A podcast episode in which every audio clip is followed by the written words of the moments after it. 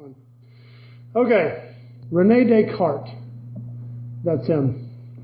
Was a 17th century, early 17th century philosopher and mathematician. Considered the father of modern Western philosophy. And although he didn't consider himself a skeptic, he set to kind of cut off the skeptics by what he called preemptive skepticism. So if I can think of everything a skeptic might say, I can get ahead of them and basically think of everything before they can attack me on it. So he created this thing we kind of call methodological skepticism or hyperbolic doubt. Some people also call it Cartesian doubt. And so what he did was he decided that he would doubt everything that could possibly be doubted. That he would find what is true by doubting everything you could possibly doubt. And once he narrowed down everything that had a viable alternative, he would know what could be known, the absolute bare essentials of what could be known. And so he kind of had different levels of doubt. The first level was if you've ever thought you were right and found out you were wrong.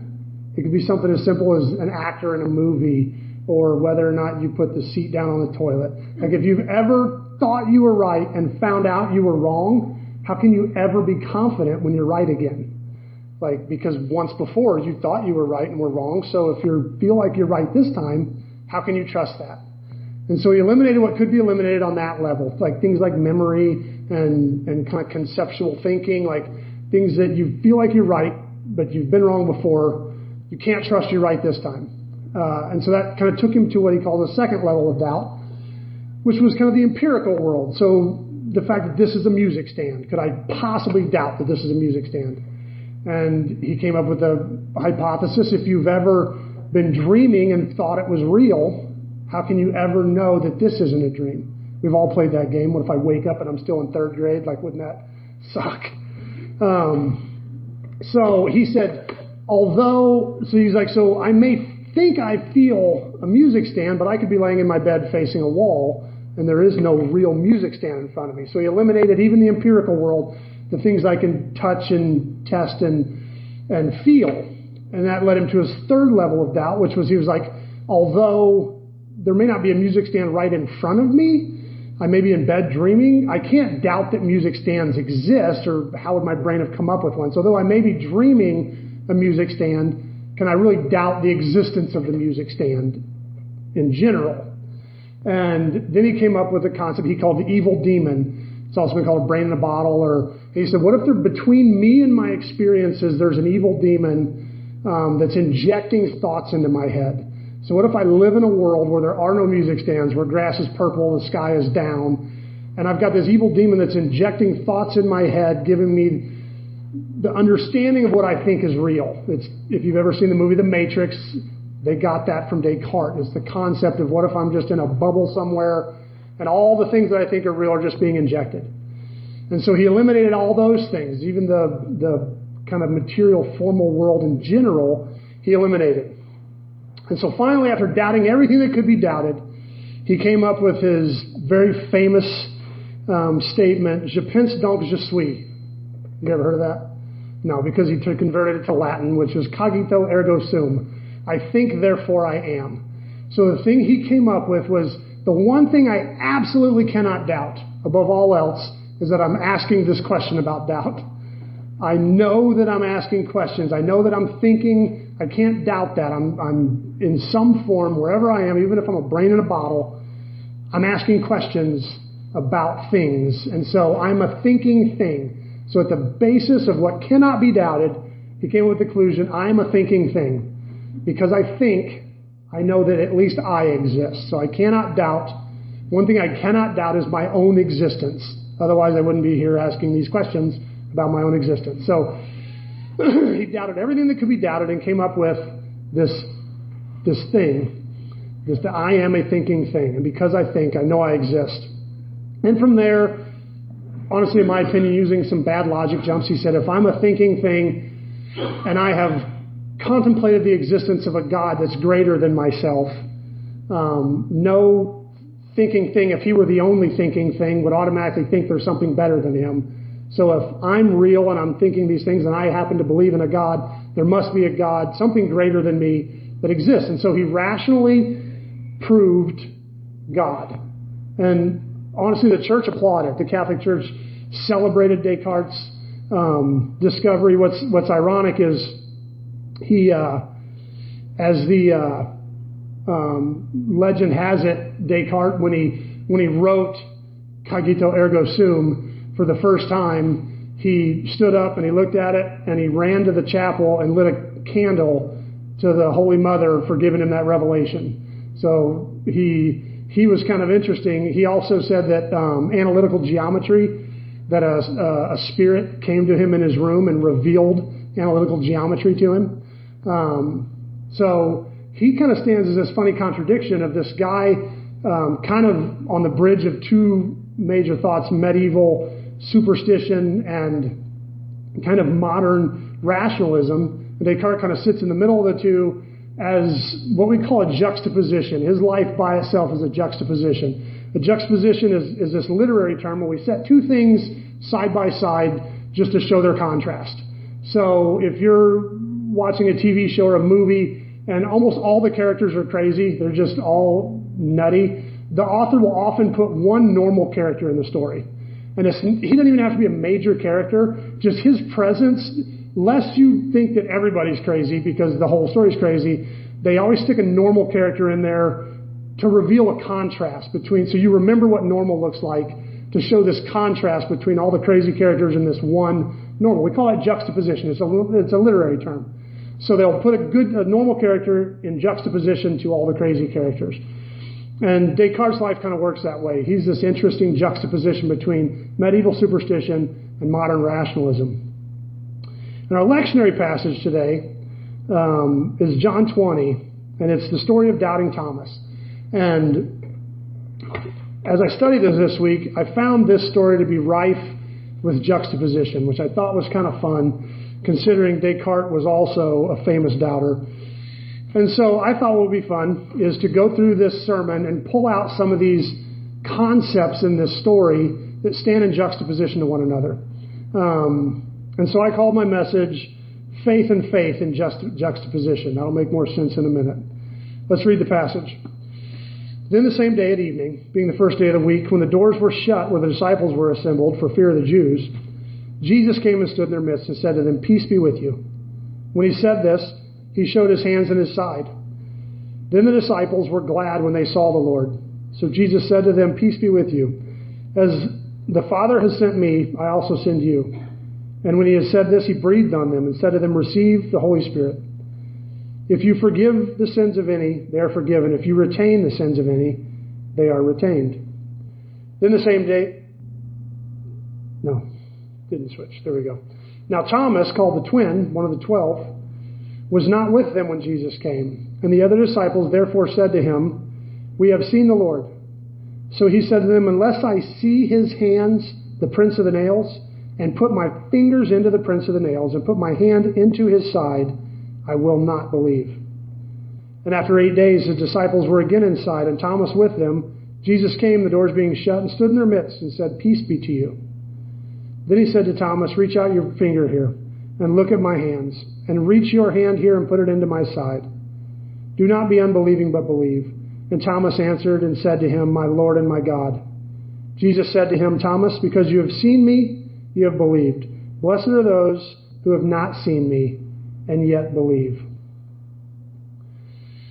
So this first week of the Easter season, the lectionary takes us to this passage in John, which shows the initial commissioning of the church, kind of their first duty. But it also highlights Thomas and shows kind of his conversion from a skeptic to a believer. But the real fun of this passage is some of the concepts that are here, and the way Jesus reveals them is almost in contrast to their opposites. It's kind of fun. The first one is here. It says, "Then the same day at the evening, being the first day of the week, when the doors were shut, where the disciples were assembled for fear of the Jews, Jesus came and stood in the midst, and he said to them, 'Peace be to you.' When he had said this, he showed him his hands and his side. Then the disciples were glad when they saw the Lord, and Jesus said to them, 'Peace be to you. As the Father has sent me, so I send you. So we see these two contrary concepts. The church, because of what had happened to Jesus, because they were expecting insurrection, they were expecting outward rebellion, and that Jesus was going to be their leader. And Jesus walks right in and turns himself in. Jesus, we talked about this last week or 2 weeks ago, Peter pulls his sword all the way up at the garden. He was ready for battle. And Jesus said, that's not what we're doing here. And he turns himself in and goes to the cross. And so nobody knew what to expect at this point. And the church's response was to lock themselves in. They closed the doors. They hid. And it says they hid for fear of the Jews. And so we've got the church literally shut in. And Jesus' first statement when he shows up is, I send you out.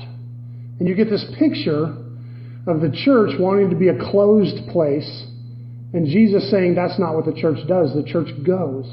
It's sent. This is one of the heartbeats of our church. We've talked about this before. We spend 2 hours, 3 hours a week here, and that's all we spend, and that's kind of on purpose. This is not our ministry time. This is the time we come and we get encouraged, we get loved on, we get blessed. People use their gifts to build us up, and we use our gifts to build them up, and this is where you can come and tell somebody about your week, and this is where you can come and find an ear, find a hug, find encouragement. And then we send you out. It's like Jesus is standing saying, as the Father sends me, so I send you. And we send you out into ministry. And you go out through the week, and whether it's in your neighborhoods or in your jobs or in your schools or wherever you are, to your families, and that's where you do ministry. That's where you serve, and that's where you love, and that's where you shine the light of Jesus. And a lot of times you get beat up, and you get abused, and people don't accept your message, and they don't accept you because you carry the message. And it's a lot like carrying a cross, and a lot of times we come back in Sunday and we're limping because we spent a week out there getting beat up, and we come back in, and we spend a couple hours getting re-encouraged again and rebuilt up again, and then we send you back out. There's a reason we spend the majority of our week out and only a few hours in. Because the church is supposed to be a sending church. It's supposed to be a place where we send out to do ministry. Not a place where we gather and shut the doors to do ministry, but a place where we come together and we encourage each other, and then we go out to do the work of the Lord. So the church is to be a sending place. Our second one is this statement, where it says that they were locked up for fear of the Jews, and the very first words out of Jesus' mouth are, peace be with you. Peace be with you. Just incidentally, this is just a little side note. The invocation we do at the beginning of the service actually comes from this and from Matthew 10 and Luke 10. There's a place where Jesus sends out the disciples, and he says, when you come to a house, speak out your peace to that house, and see if it remained, if they were accepting of your peace. And so the church kind of picked that up a long time ago. And so they got to where the church started services, peace be with you. And it's almost like are you going to return the peace to me? Are you going to show that you're a peaceful place? Peace be with you, and also with you. And that's how you know this is a house of peace. And so it kind of became, the church adopted that. They adopted it from here and from those other two passages, and it just kind of stuck. It's something that the church has said at the beginning of their services for 2,000 years, which is kind of why we like to do it. But the ethos, the atmosphere the disciples were living in at this time was fear. It was fear. And Jesus came in and spoke peace to that. A lot of times we think the opposite of peace is war. But if you've ever laid in bed when there's no war going on in your life, but at the same time you're just not at peace, I mean, you could maybe argue that there's war in your own mind or something, but if you've ever been in a lack of war and still not have peace, you quickly realize that war and peace are not opposites. Peace is the opposite of something bigger, and I think it's the opposite of fear. And this is a major theme in our world right now. Politics, I think politics right now are driven by fear. We're all terrified the other side is going to get the upper hand, that the other side is going to get into power and take away some of our liberties, or the other side is going to get into power and wreck our nation and run it into debt, or we live in all this fear in our politics. You can see it, people post things on Facebook right now, and you can tell they're just driven by what's going to happen. Oh my gosh, if this person does this, then what? And the church is not supposed to be a place like that. And we're all political. We're supposed to be political. We take our convictions out and we put them out into the world, and that's politics. As we try to find a way to apply our convictions and what we see in the Scripture, what we feel God is leading us to do, into a greater picture, that is politics. But then when we come together, it's not supposed to be a house of politics. It's supposed to be a house of peace. So we lay our politics down, and we come in, and when people come into our church, there should be an atmosphere that says, there is no guarantee that the kingdom of America is going to be okay. There is no guarantee that any of the kingdoms of the world are going to make it. But the kingdom that holds our first allegiance, the kingdom of God, is going to be fine. It's going to be just fine. And I can't promise you that when we say, you know what, God is in control, I can't promise you that means America turns out okay. Because that's not in the card. That's not automatically in the cards. That's up to a whole lot of things. But I can promise you the kingdom of God's going to be fine. I can promise you that the book gives us that ending. The kingdom of God's fine. The kingdom that holds our first allegiance is going to be fine. And so when we come together and we gather in that kingdom, we gather in a place of other believers, and we all check our different politics at the door. We hang them on the coat rack when we come in. We can pick them up on the way out. When we come together to be with us, is to be in a place of peace.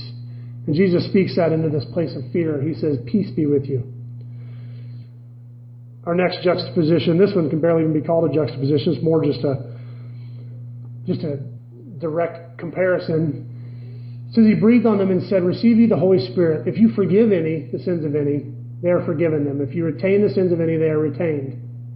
This is a seriously loaded verse. We could spend a lot of time on this if we had that much time.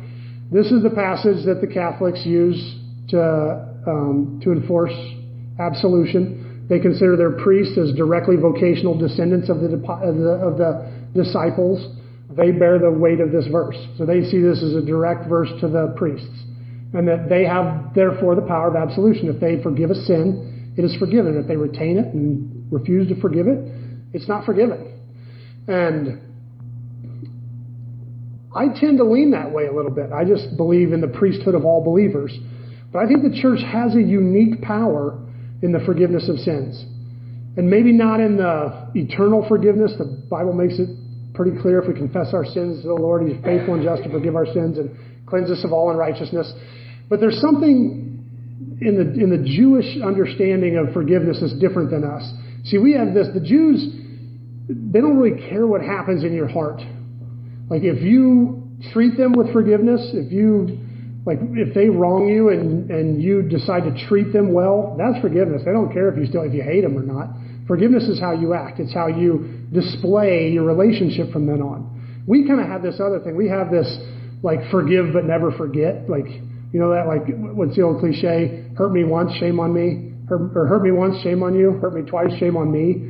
We forgive, but I'm definitely not going to trust that person again. They've hurt me.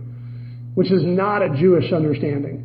I mean, if you look at Jesus when Peter came to him and said, how many times should we forgive? 7 times? And at that day, 7 was the liberal answer. This was a discussion that was regularly argued amongst the rabbis. Hillel was the one who came up with 7. Shammai was once only.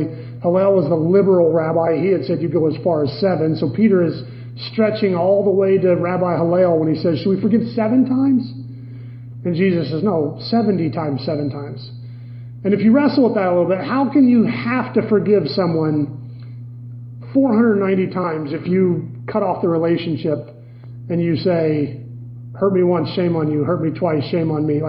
How could you possibly get hurt 490 times and forgive 490 times if you don't just put yourself back out there again and again and again? So there's something in a relationship that says, I have to treat you forgiven for you to be forgiven. I have to be vulnerable to you again. And I think that's the church's job. I think ultimately when people, we say things like God forgives you, but if someone walks in these doors and they don't get treated forgiven, I don't think they will ever feel forgiven. And you might argue that there's an eternal forgiveness that happens, but that person will never live in the forgiveness of God if they don't experience it. If someone doesn't hug them and look at them and say, by the authority of Scripture, you are forgiven. And the Bible says, when I tell you that, then you're forgiven and it's gone. That's the church's job, is to communicate that to people. We're to be a place that when people come, they don't just rationally, read a scripture and have to believe that they're forgiven. They get to see it in people. They get to see people treating them like they've been forgiven. No matter what they've done, no matter where they've been, no matter what they've walked, they come and they see people loving them, just loving them like they are. That's more powerful than any verse you can quote to somebody about forgiveness. And I think that's what Jesus is talking about here. When you forgive somebody, when you embrace somebody, when the community takes somebody in and treats them forgiven, they'll be forgiven.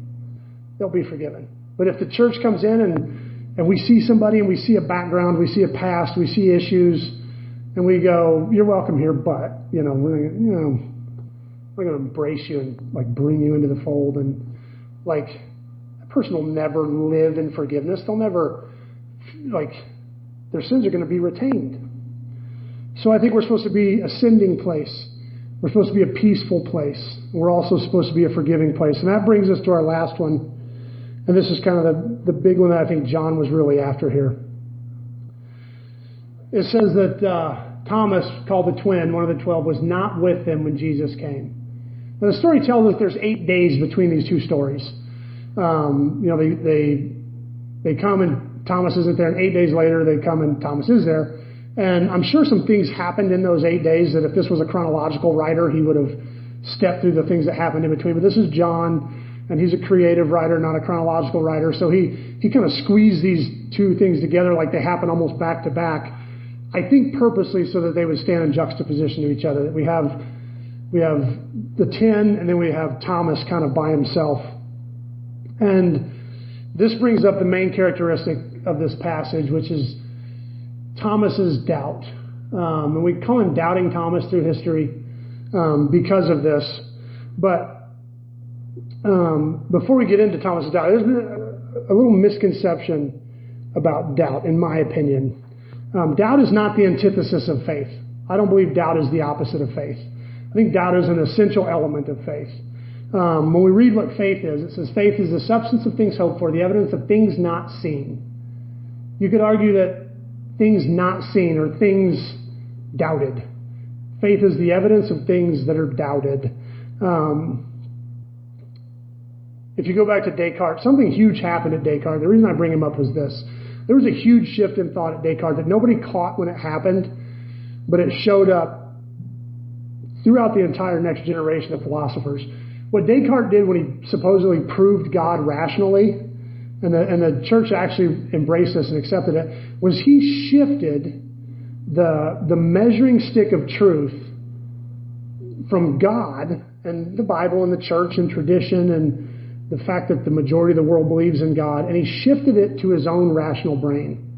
Because now God wasn't real because all these other things said he was real. God was real because he made sense to me. And so now the measure of what is real, of what is right, is now my own rational ability.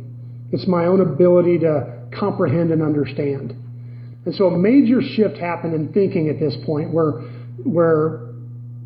the scripture and the church lost its authority to speak about truth because all the thinkers followed Descartes and said, truth is what my brain considers to be rational and true.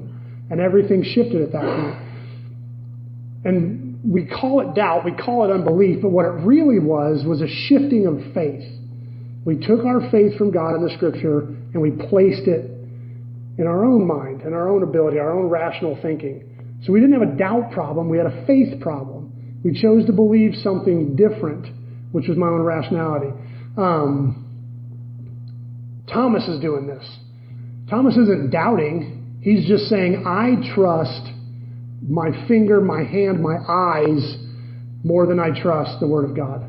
Until I can do something empirical, something I can touch and feel and test, I just won't believe it. I'm not going to believe a word. I'm going to believe me. If I were to reach in my pocket and pull out a quarter and say, I'm holding a quarter, do you believe me? If you say, yeah, I believe you, if you say you got a quarter, you got a quarter. That's believing me. That's faith in me. If I show you that quarter and say, I'm holding a quarter, do you believe me? You might say yes, But you're not really believing me. You're believing your memory, what you remember a quarter to look like. You're believing your eyesight. It looks like a quarter. You know, like you're really believing you at that point. You're no longer believing me. You see the difference? It's still faith. You're just putting your faith in yourself rather than in me. And that's what Descartes did. He said he put his faith in his own rational ability. And that's what Thomas is doing. Thomas is saying, I trust me more than I trust you. When I can test it and taste it and see it, then I'll know it's true. So doubt is not the opposite of faith. Doubt is part of faith. Doubt is choosing to believe something I can't test. I can't touch and see. Choosing to believe something I doubt is part of faith. Rationalism is faith in rationalism, if that makes sense. So that's why I called my title of my, that's why I gave the title of my sermon, Faith and Faith in Juxtaposition, because they're both faith. But we do get something good from Thomas's doubt, and this is how we doubt. Understanding that doubt is really just misplaced faith, let's talk about how we should do it well. The first thing we do is we own our doubt. And I think this is really important, because Thomas comes right out and says, unless this happens, I'm not going to believe. I think this is a healthy thing. I think this is something we're afraid of in church. I think this is something we struggle with because we don't want to be judged. We don't want people to think less. But I think one of the best conversations Dale and I had was when I told him I had trouble with some verses. And he said, you know what? I read a passage last night and I just hated it. Like, I just didn't like God at all in that passage. And I was like, I know, me neither. And it was like a freeing thing to say, neither one of us get that. It's weird and we don't like it. And that's okay. I mean, what's funny is we talk about God being a living God, but have you ever known another living person you get along with 100%? Not if you spend any time with them at all. Pretty soon you want to rip each other's eyes out. You know, you're like, there are times when you can't stand each other. And yet we're afraid of that with God. We're afraid to say, I don't like you in this story. Like, I don't like you at all, honestly. This one really confuses me, or this one, I don't know what you were getting at there. Like, we would do that with another human we're in a relationship. You know, if they said something we didn't like, we'd call it out in a second. So for some reason, we're afraid of that with God. So I think the first thing we do is we own our doubt. We say, there are some things in this story I just don't buy. And until God reveals it to me, I'm not going to swallow that one. I think that's healthy. I think that's perfectly fine to do that. The second thing we do is I don't think we should settle for anything less than God. Anything less than God answering our questions. I think we have a tendency to want to convince ourselves. We want to fit in so bad. Sometimes we'll swallow things we're not really believing yet. And I don't think that's right. I think we hold out and say, I want God to answer this one. I want God to meet me. I mean, Thomas said, number one, how gross is that? I want to stick my hand in the ribs before I believe. But number two, how bold is that? Like, I'm not going to swallow this one until God is in my very presence revealing it to me. I think there's part of us that should do that, because any real revelation, any real change that we're going to have is going to come from God anyway. Like, otherwise we're just playing mental games. I think we just hold out and say, God, answer my questions. I'm just going to sit where I am until you do. The third thing we do is when God does answer our doubts, we submit. That's the thing I love about this story. The second Jesus said, here's my hands, here's my side, Thomas just says, my Lord and my God. No more questions. I think sometimes doubt can reach a point where we're doing it just to be crappy. Like, we're just doubting because we're mad and we just want to doubt. Like, we're not really asking real questions. We're not really digging. We're not really hoping God answers them. We're just angry. We just want to, and because a lot of times an answer will come and we're like, oh yeah, well, what about this one? You know, we just shift our doubt somewhere else. I love that Thomas, he draws a line in the sand, but the second that's answered, my Lord and my God. Like, I submit. You answered my questions. I'm all in, which I think is beautiful. And the last one and the biggest one, this is the one that I think is most important, is Thomas stays in the narrative. He stays part of the community. We have three statements from Thomas in the Gospels. He speaks three times that we know of. One we actually talked about in the story of Lazarus being raised from the dead. Jesus says, we're going to go into Jerusalem where I might die. And Thomas goes, oh yeah, let's all go with him so we can all die with him. Like this kind of sarcastic, cynical, oh yeah, well, I'll just go to Jerusalem and die. The second one, Jesus says, I'm going to a place where you can't follow me, a place you don't even know about. And Thomas says, where in the world could you go that we don't know about? Like he's there being the cynic, like, and what kind of place is there that we couldn't follow you? And the third is here, where he says, unless these things happen, I'm not going to believe. Thomas speaks three times. All three times they're cynical and or sarcastic. But the beauty is, he's always there. He's doubting all along, and he's there all along. Anytime in the scripture, when you read Jesus and the 12, Thomas is one of them. And he's there with all of his questions, with all of his cynicisms, with all of his sarcasms. He stays locked into the story. The biggest bummer about the Christian community is when someone doubts, we generally prefer for them to do it elsewhere. Like, we don't welcome their questions. We don't welcome their concerns. If someone comes in here and goes, I like being here. I don't even believe in Jesus. Definitely not the resurrection, not miracles and stuff. But you guys are cool. Then this is where they belong. Bring all those questions and all those concerns right into the midst and wrestle with them here. We'll wrestle with you. And that's healthy. That's where it's supposed to happen. To say, well, I'm sorry, we're a community of people who believe in Jesus, so find another place. That's not right. Thomas, like, how can you ever get your questions answered if you run from the community every time you have a concern or a question or something you just can't swallow? I think the church is supposed to be a sending place. It's supposed to be a peaceful place, a forgiving place. I think it's supposed to be a doubting place. I think it's supposed to be a place where people can come and wrestle and struggle with their questions and find someone else who might be struggling too and dig together and find answers together.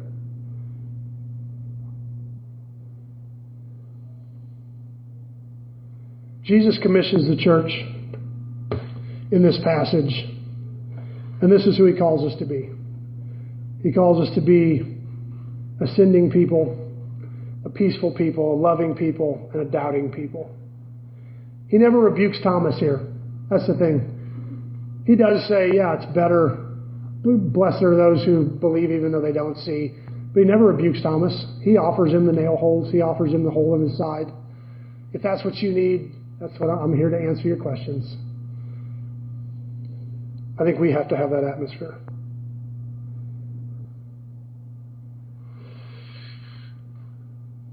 So as we come to our response time, as we sing and gather around the table, and as we give, all in response to God's word, I hope we can imagine Jesus standing in our midst, speaking peace, calling us to be a place of forgiveness, and sending us out into the world to do his work. But mostly, I hope we can imagine Jesus fearlessly allowing and welcoming our doubts, calling us to be a place of authenticity, a place that allows people to own exactly where they are and allow God to meet them there in his time and in his way.